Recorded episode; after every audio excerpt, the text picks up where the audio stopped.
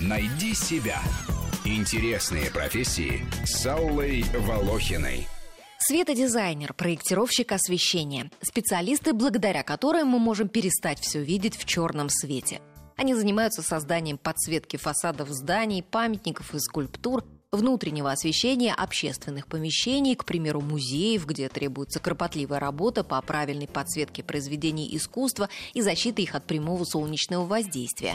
Также светодизайнеры участвуют в проектах по оформлению жилых домов и квартир.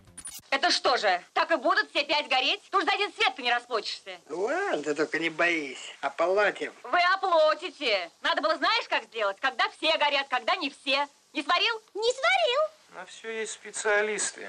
Пусть они не делают. Что, переделывают, что ли? Да ладно, ладно, пусть висит.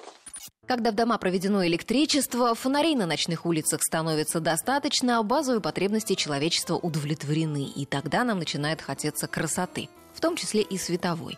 Ведь зрение – наш самый сильный орган чувств, и свет – это мощный инструмент воздействия на настроение и самочувствие. Мало вкрутить лампочку посильнее, надо понимать, выиграет ли пространство от такой освещенности, какая атмосфера будет создана. Не превратится ли гостиная в солярий? Не придется ли в ресторане читать меню, подсвечивая себе мобильником?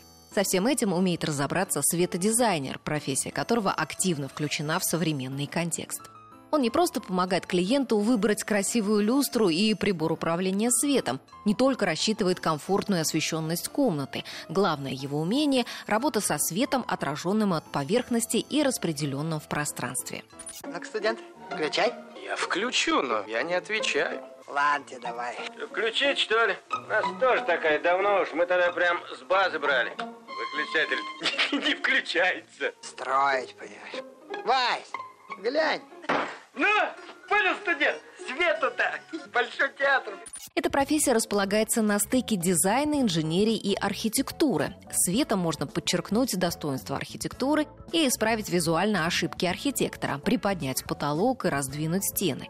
При использовании теплых или холодных оттенков света корректируется цветовое решение интерьера.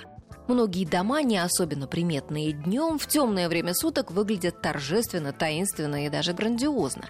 Замечено, что аренда помещений в зданиях, которые красиво подсвечены ночью, выше, чем в тех, которые не выделяются затейливой световой отделкой. Потому что красивый светодизайн привлекает внимание прохожих и к вывескам фирм на фасаде, а значит, их бренды становятся более узнаваемыми. Также с помощью света можно удорожить интерьер, используя при этом мебель и материалы отделки эконом-класса. При этом сценарии света могут еще и меняться, что вносит разнообразие.